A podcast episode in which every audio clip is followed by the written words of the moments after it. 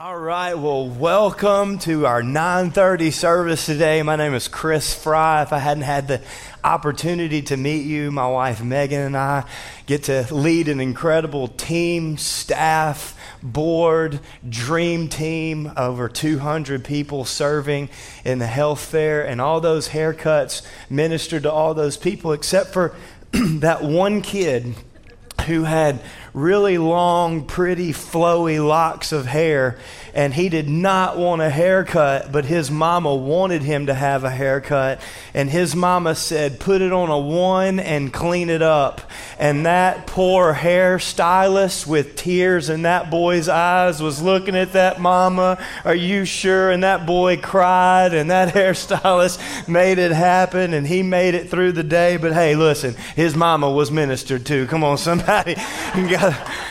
Look at him hide his face anymore. He's ready for school. Hey, you know what you did yesterday? And what we do as a church is really we exist to meet people and grow closer to God together. And I believe, as Pastor Weston said, that we are sowing into this community. We are sowing into the gospel all around the world, and we will sow. Be sure that you know my God is not mocked. Whatsoever a man shall sow, he shall also reap. And we are sowing into this city and the surrounding area. And I believe for God to continue to bring a great harvest of souls into his kingdom. That is what it's all about. That is why we are here. And listen, if you came uh, because of the health fair yesterday, we're so glad to have you. If you're a guest with us for the very first time, you are in the right place because we have all, at one time or another, let our big fat mouth get in the way.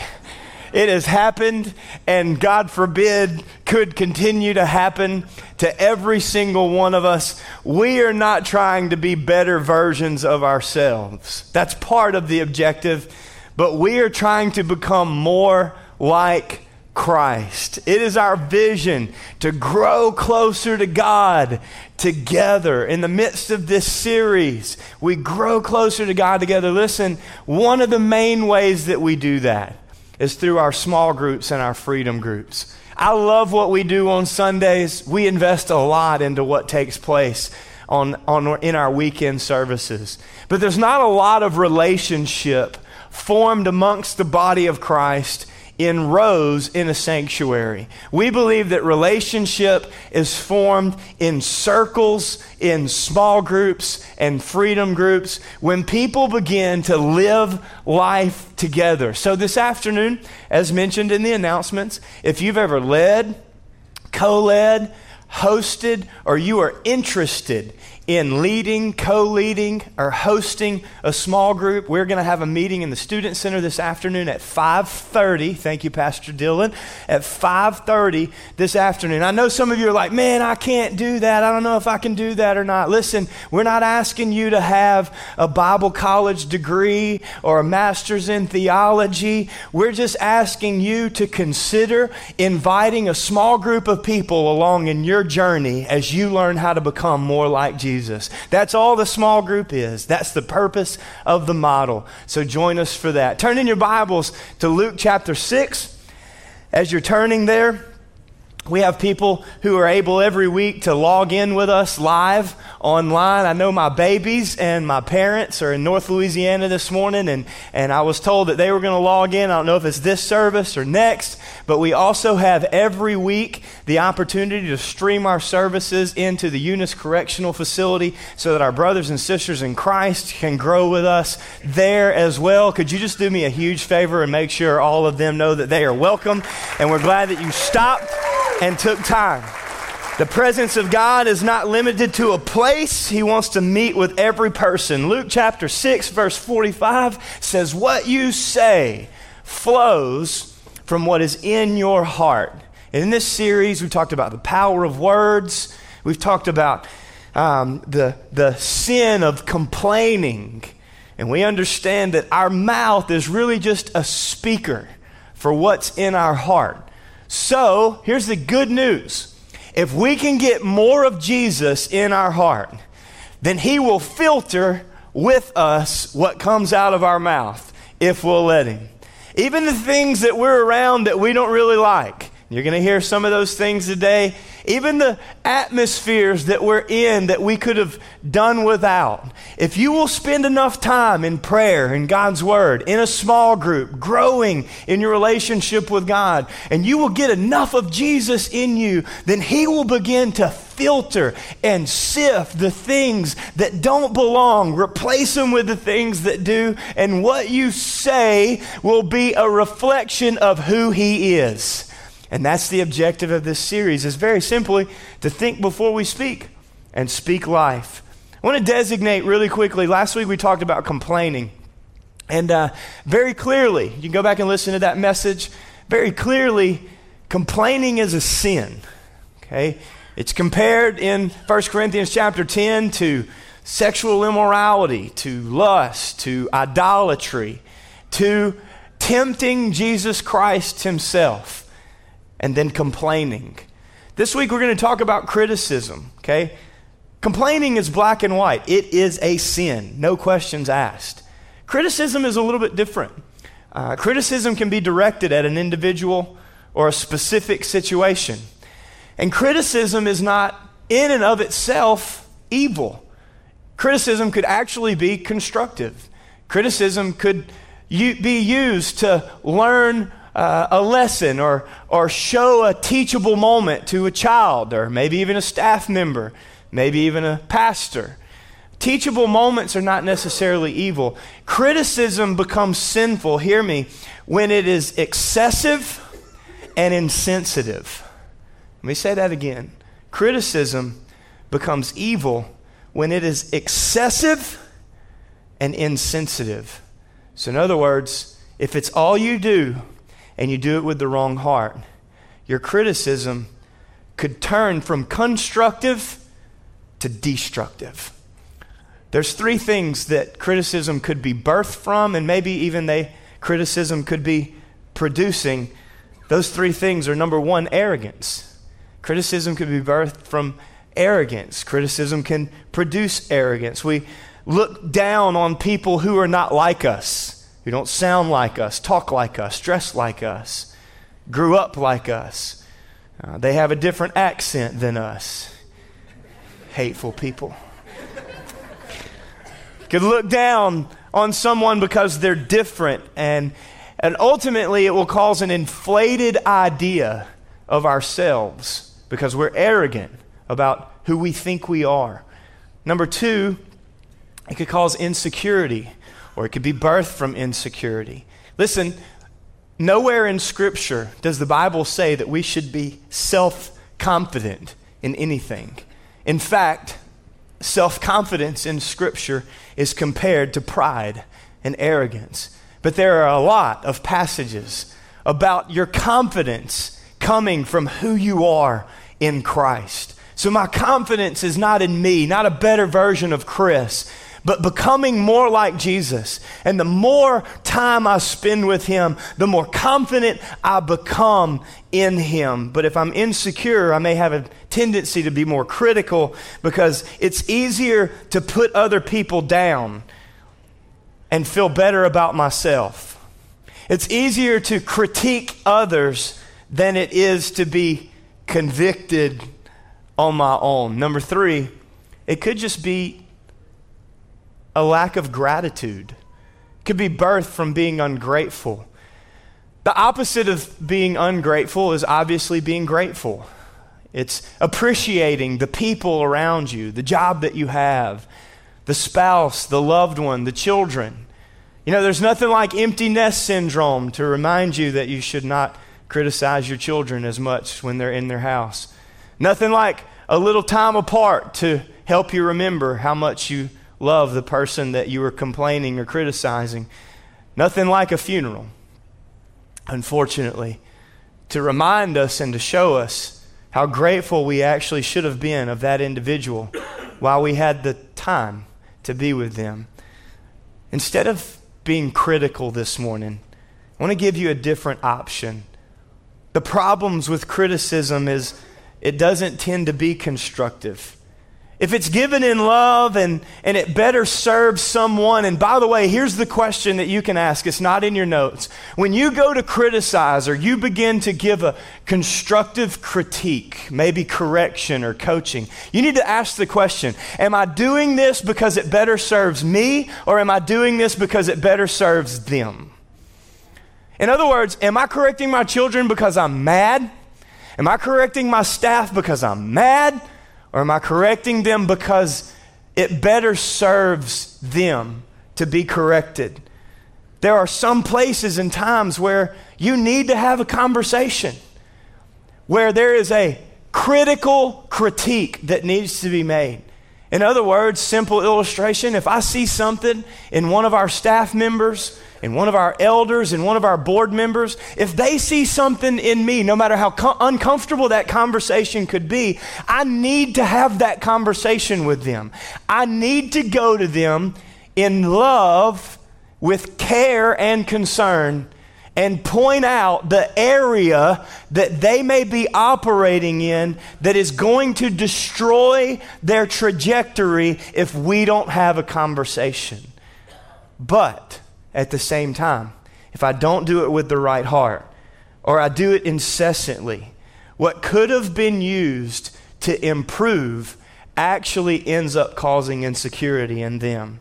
I'm talking today not about constructive coaching or correction, I'm talking about belittling, nagging, destructive, excessive, always critical people. And some of you are thinking, thank God in heaven I should have invited my boss to church today. I need to call my mother in law and tell her to watch this live. I hope my spouse is listening to this. All the students are thinking, Mama, open your ears. Okay, listen. It's not what I'm talking about today, okay? Don't use the word of God to deflect the conviction of God onto somebody else. Instead, today, let's use the Word of God as a mirror to examine our hearts and see if this is inside of us. Galatians chapter 5, verse 14 and 15, it says, The whole law, the whole law can be summed up in this one command love your neighbor as you love yourself. This is apparently pretty important because it's mentioned in the Gospels, and then Paul takes the time to make sure that we notice that it was mentioned in the Gospels. Verse 15, but, but, you can't do that. You can't do this all important, all summed up act of the law. You can't do that if you're always biting and devouring one another. If you're always bickering and belittling one another in fact, he says, Watch out. This is a sign. Beware of destroying one another with what you say and the heart in which you say it. Let me ask you a question. What if the words coming out of your mouth are causing your children to build walls in your ability to influence them? What if the words that are coming out of your mouth are causing your friends to not want to be around you? What if the words that are coming out of your mouth are actually destroying your ability to be a witness and the only influence you have is with people that don't know you? What if, my bad, the only thing that you are able to accomplish is working inside of yourself because you have no influence with anybody else because the words coming out of your mouth are destroying the intimacy in your marriage. Let's evaluate today. Let's beware of destroying one another. Proverbs chapter 12, verse 18 says, Some people make cutting remarks. Some people use rubbing alcohol to clean the wound, which actually ends up causing more nerve damage, by the way. But the words of the wise bring healing. Some people just use that scary looking stuff in the ugly brown bottle that really doesn't sting at all. It's called hydrogen peroxide. You just pour it on the wound, it bubbles up, and your kids still scream because they're scared of that bottle. Wouldn't they need to just put it in like a nice translucent green bottle, you know, where it looks inviting and comforting? Why use alcohol to try to clean a wound when you could just use peroxide and actually bring healing. The words that you say can be cutting and breaking people down, or, or they can be healing and building people up. Ephesians 4:29 says, "Let no corrupting talk." Listen, this is not a recommendation in scripture. This is a requirement for a child of God. Paul writes this as if there is non-negotiable principles taking place in this passage. Let no corrupting talk come out of your mouth only such as is good for building up. Listen, you can use criticism to build somebody up, not break them down. You can show them with the right heart and the right attitude. You can coach them out of the mess that they're headed in. The gospel doesn't have to be heartbreaking, gut wrenching at all times. It could be the motivational, inspirational, life giving message that pulls somebody somebody out of the depth and sets them up for their destiny. You get to choose, not just with what you say, but even how you say it. Let no corrupting speech, only what is good for building up and fits the occasion. Why? So that the person that hears it may receive grace. So that it would give grace. You have no idea how much your criticism can hurt somebody. You have no idea how much your cutting remarks could leave an, possibly eternal mark. But at the same time, you have no idea how much just one single word of encouragement may change the trajectory of that individual's eternity. If we would just take the time to think before we speak and then speak life.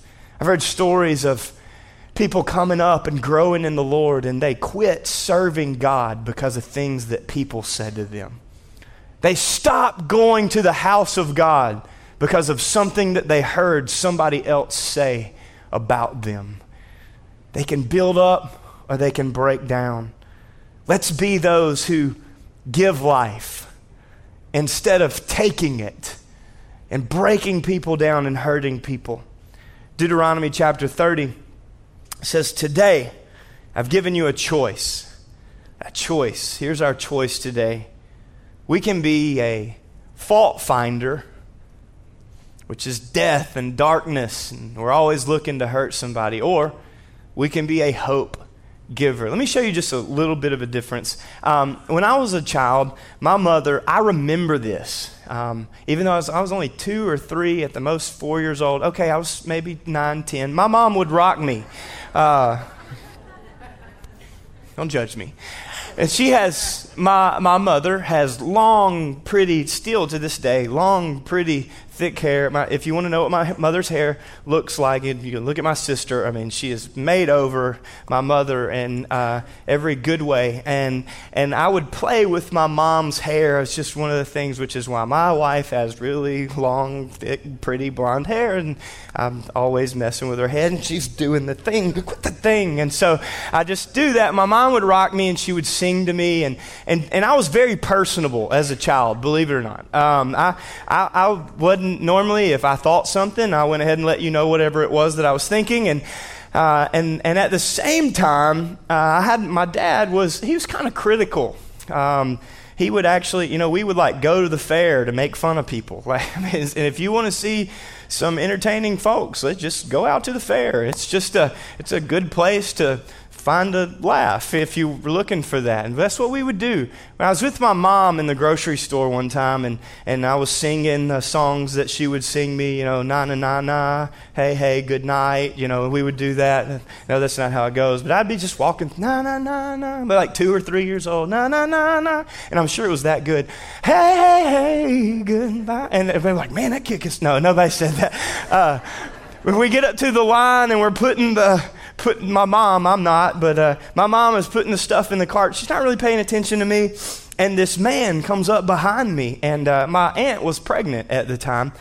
And I turned around to this man, and I saw what looked like a baby belly. I mean, it was it was a food baby, but it was still looked the same in that moment. And I, I turned around to that man and I, I patted on his belly and I said, uh, You got a baby in there? You know, and, and my mom turned around and looked and saw that man. She's like, Christopher, you know, because that's what she called me when I was in trouble. And uh, what is it? I'm so sorry, but she was just mortified, you know. Like I don't even know if she paid for her groceries, she just grabbed me and got us out of there. But whatever it was, fast forward, I'm a teenager. Remember, that was critical, but I wasn't being ugly. I was just making a critique. Fast forward, I'm a teenager. My dad had kind of taught us to laugh and, and be critical and find faults in people. And, and we walk into church, and I was a teenager, and my little brother Marshall, he was about the age that I was in the last story.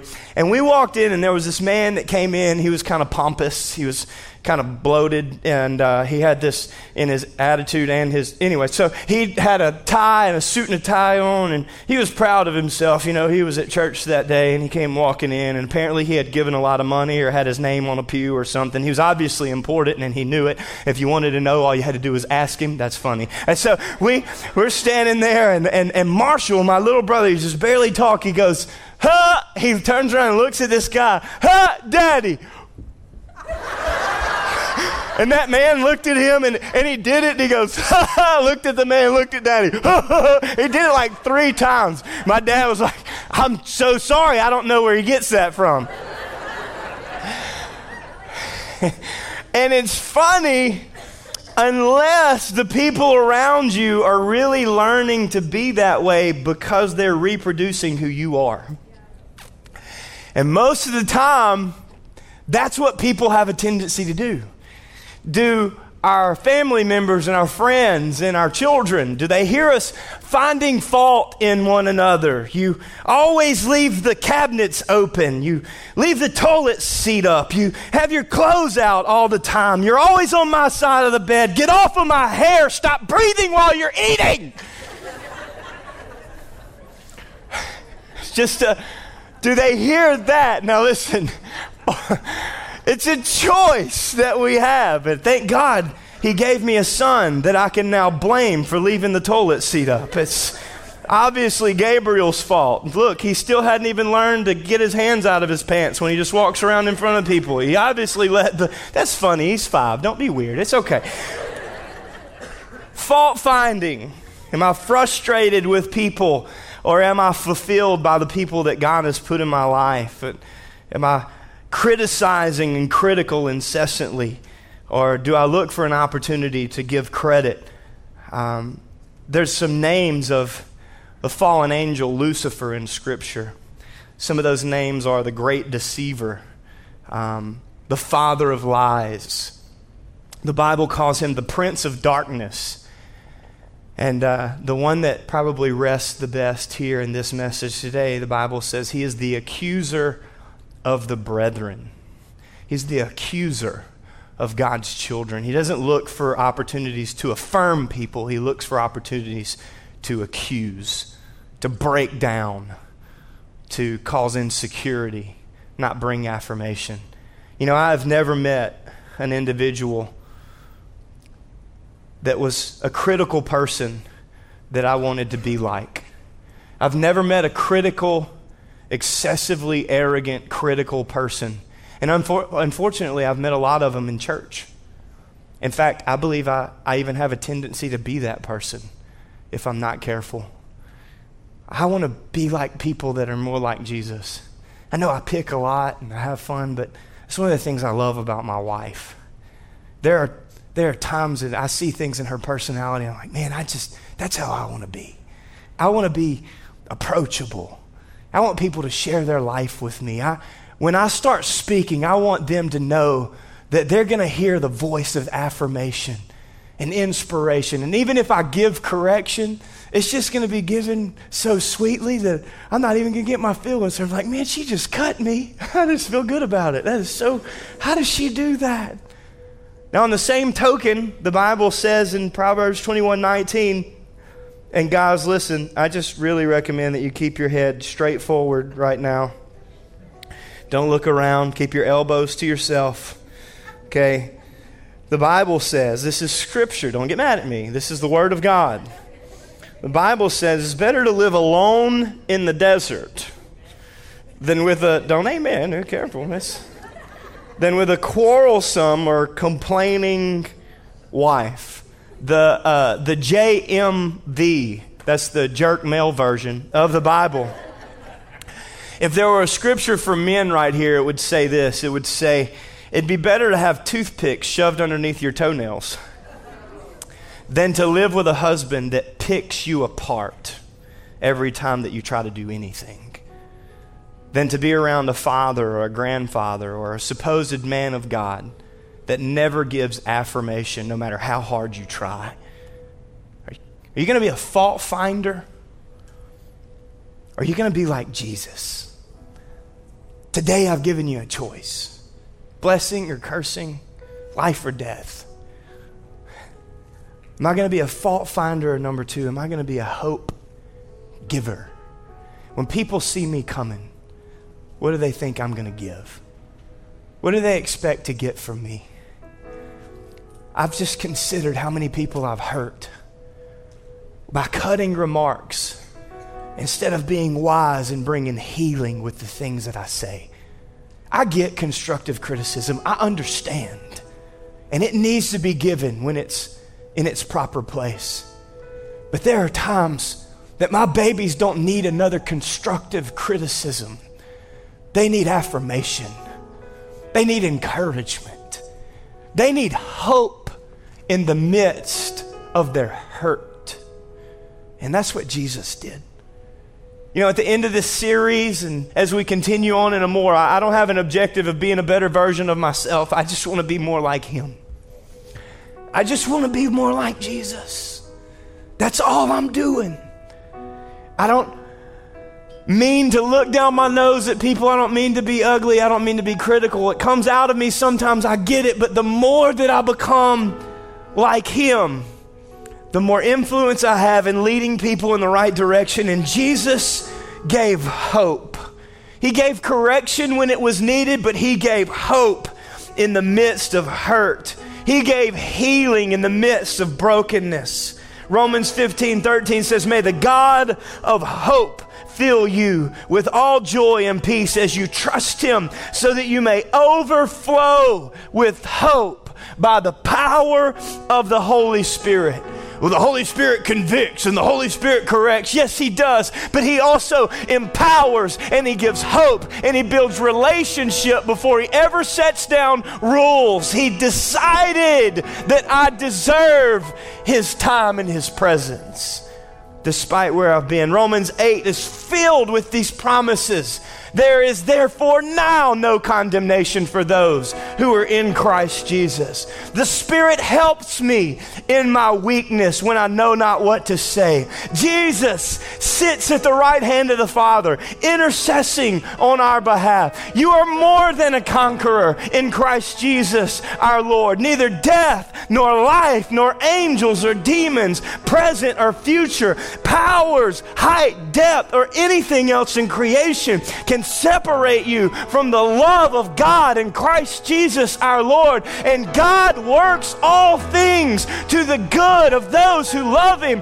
and are called according to His purpose. It's who He is. He's a hope giver. First Timothy chapter 1 calls Jesus our hope for the sake of those. Titus chapter 2, Jesus is called the blessed hope, not just for the day, but for the tomorrow. Second Peter chapter, First Peter chapter chapter 1 says Jesus is our living hope.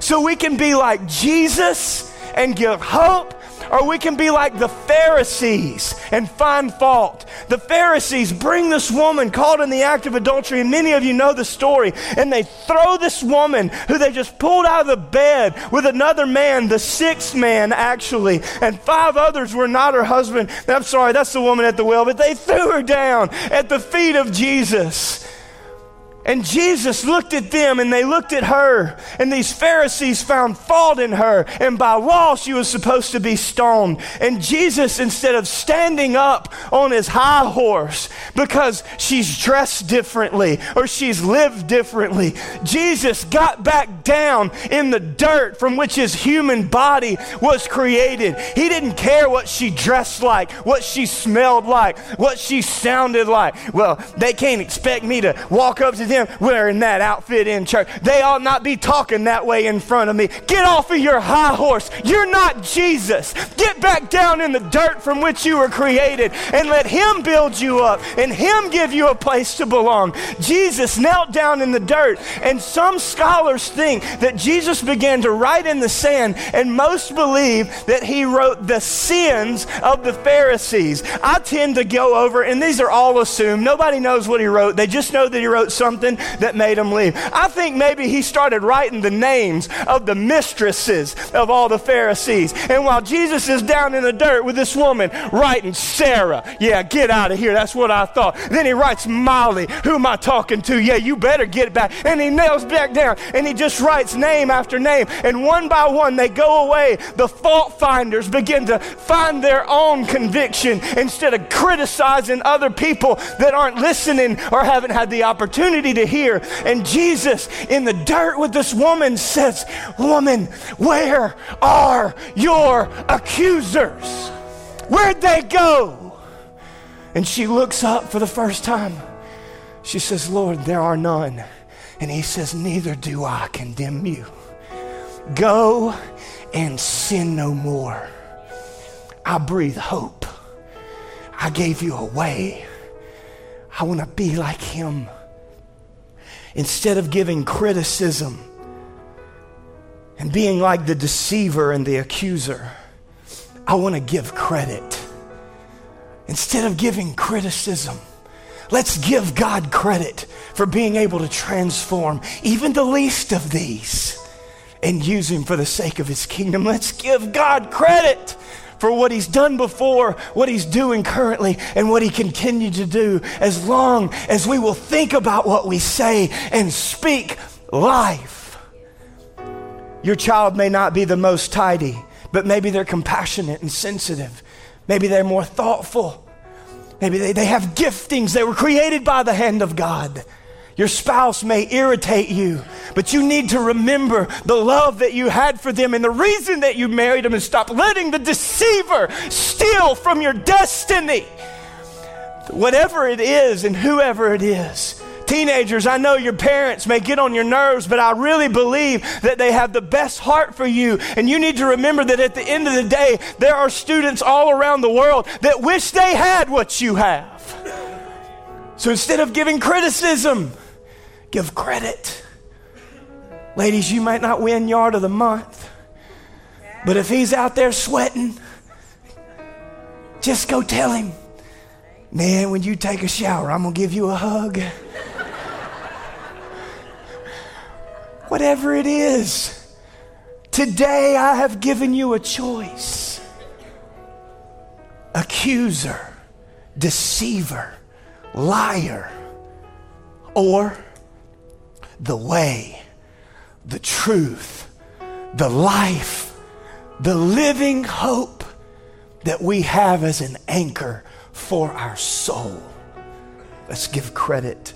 Last scripture, 2 Corinthians 13, Paul says, I close my letter with these last words Be joyful, grow to maturity, whatever that looks like for you.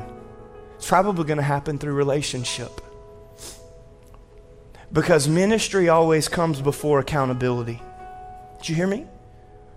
You always have to minister to someone before you ever earn the right to hold them accountable.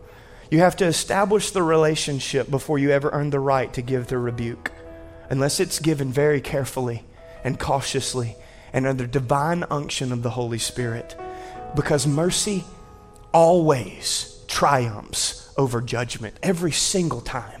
Paul says, Be joyful and grow to maturity. Get engaged in a small group where you grow closer to God with other people. Encourage each other and live in harmony and peace. Then, when you do your part, then the God of love and peace will be with you, and people will drive miles and miles to be a part of a life giving message of the gospel of Jesus Christ being breathed through the children of God. Would you close your eyes and bow your head with me this morning? Father, right now, for all the followers of Christ in this room. I pray that you would help us to examine ourselves, help us to ask the tough questions. Who could I give credit to today instead of being critical of? This week, how could I be more affirming than I am accusational? God, how can I grow in this area? Speak to my heart right now. Lord, right now, for every person in the room that is not following you, I pray that they would sense the conviction of the Holy Spirit. The conviction of a loving God that gives hope in the midst of their hurt. And God, that even in their brokenness right now, they would sense that this is a place that they belong in the presence of God, with the people of God, walking out the will of God. If you're in this place right now, every head bowed, every eye closed, and you've never received salvation, you've never asked for forgiveness, you've never confessed Jesus as Lord. If you're in this place right now, and maybe you have at one point, but you know that your life does not currently represent a follower of Jesus Christ, you've drifted away, and today you want to commit or recommit or really commit your life to Him. We want to pray for you before we close. So, right now, with nobody looking around, if you'd like to be involved in that prayer, if you'd like to give your life to Jesus or give your life back to Jesus, with nobody looking around, I want you to lift your hand and say, Hey, that's me. Please include me in that prayer. Thank you. I see you. Anybody else? Don't be self confident. Confess Him as Lord. I see you. I see you. I see you. Praise God. Anybody else? I want to confess Jesus as Lord today, right now. I'm not ashamed. I lift my hand and say, That's me. This message is for me. I need the hope in Jesus Christ for an anchor for my soul. I need Jesus. I'm ready. I'm ready right now. Church, if you would, I want you to confess this prayer out loud with me. For all of those that raised their hand and even for those that didn't, right now, we're going to pray this prayer out loud together. If you raised your hand, pray, confess, call upon the name of the Lord. Let's pray this together. Jesus, forgive me for all the areas I've fallen short. I believe you paid the price for my sin, my attitude, my criticism, my complaining, everything in my heart that doesn't belong. You were raised from the dead so that I could live. So, right now, I'm asking, take my life, make it yours. May I follow you with all of my heart. May the words I say and the meditations of my heart be pleasing to you, my God, in Jesus' name. Amen. Come on, give him praise this morning.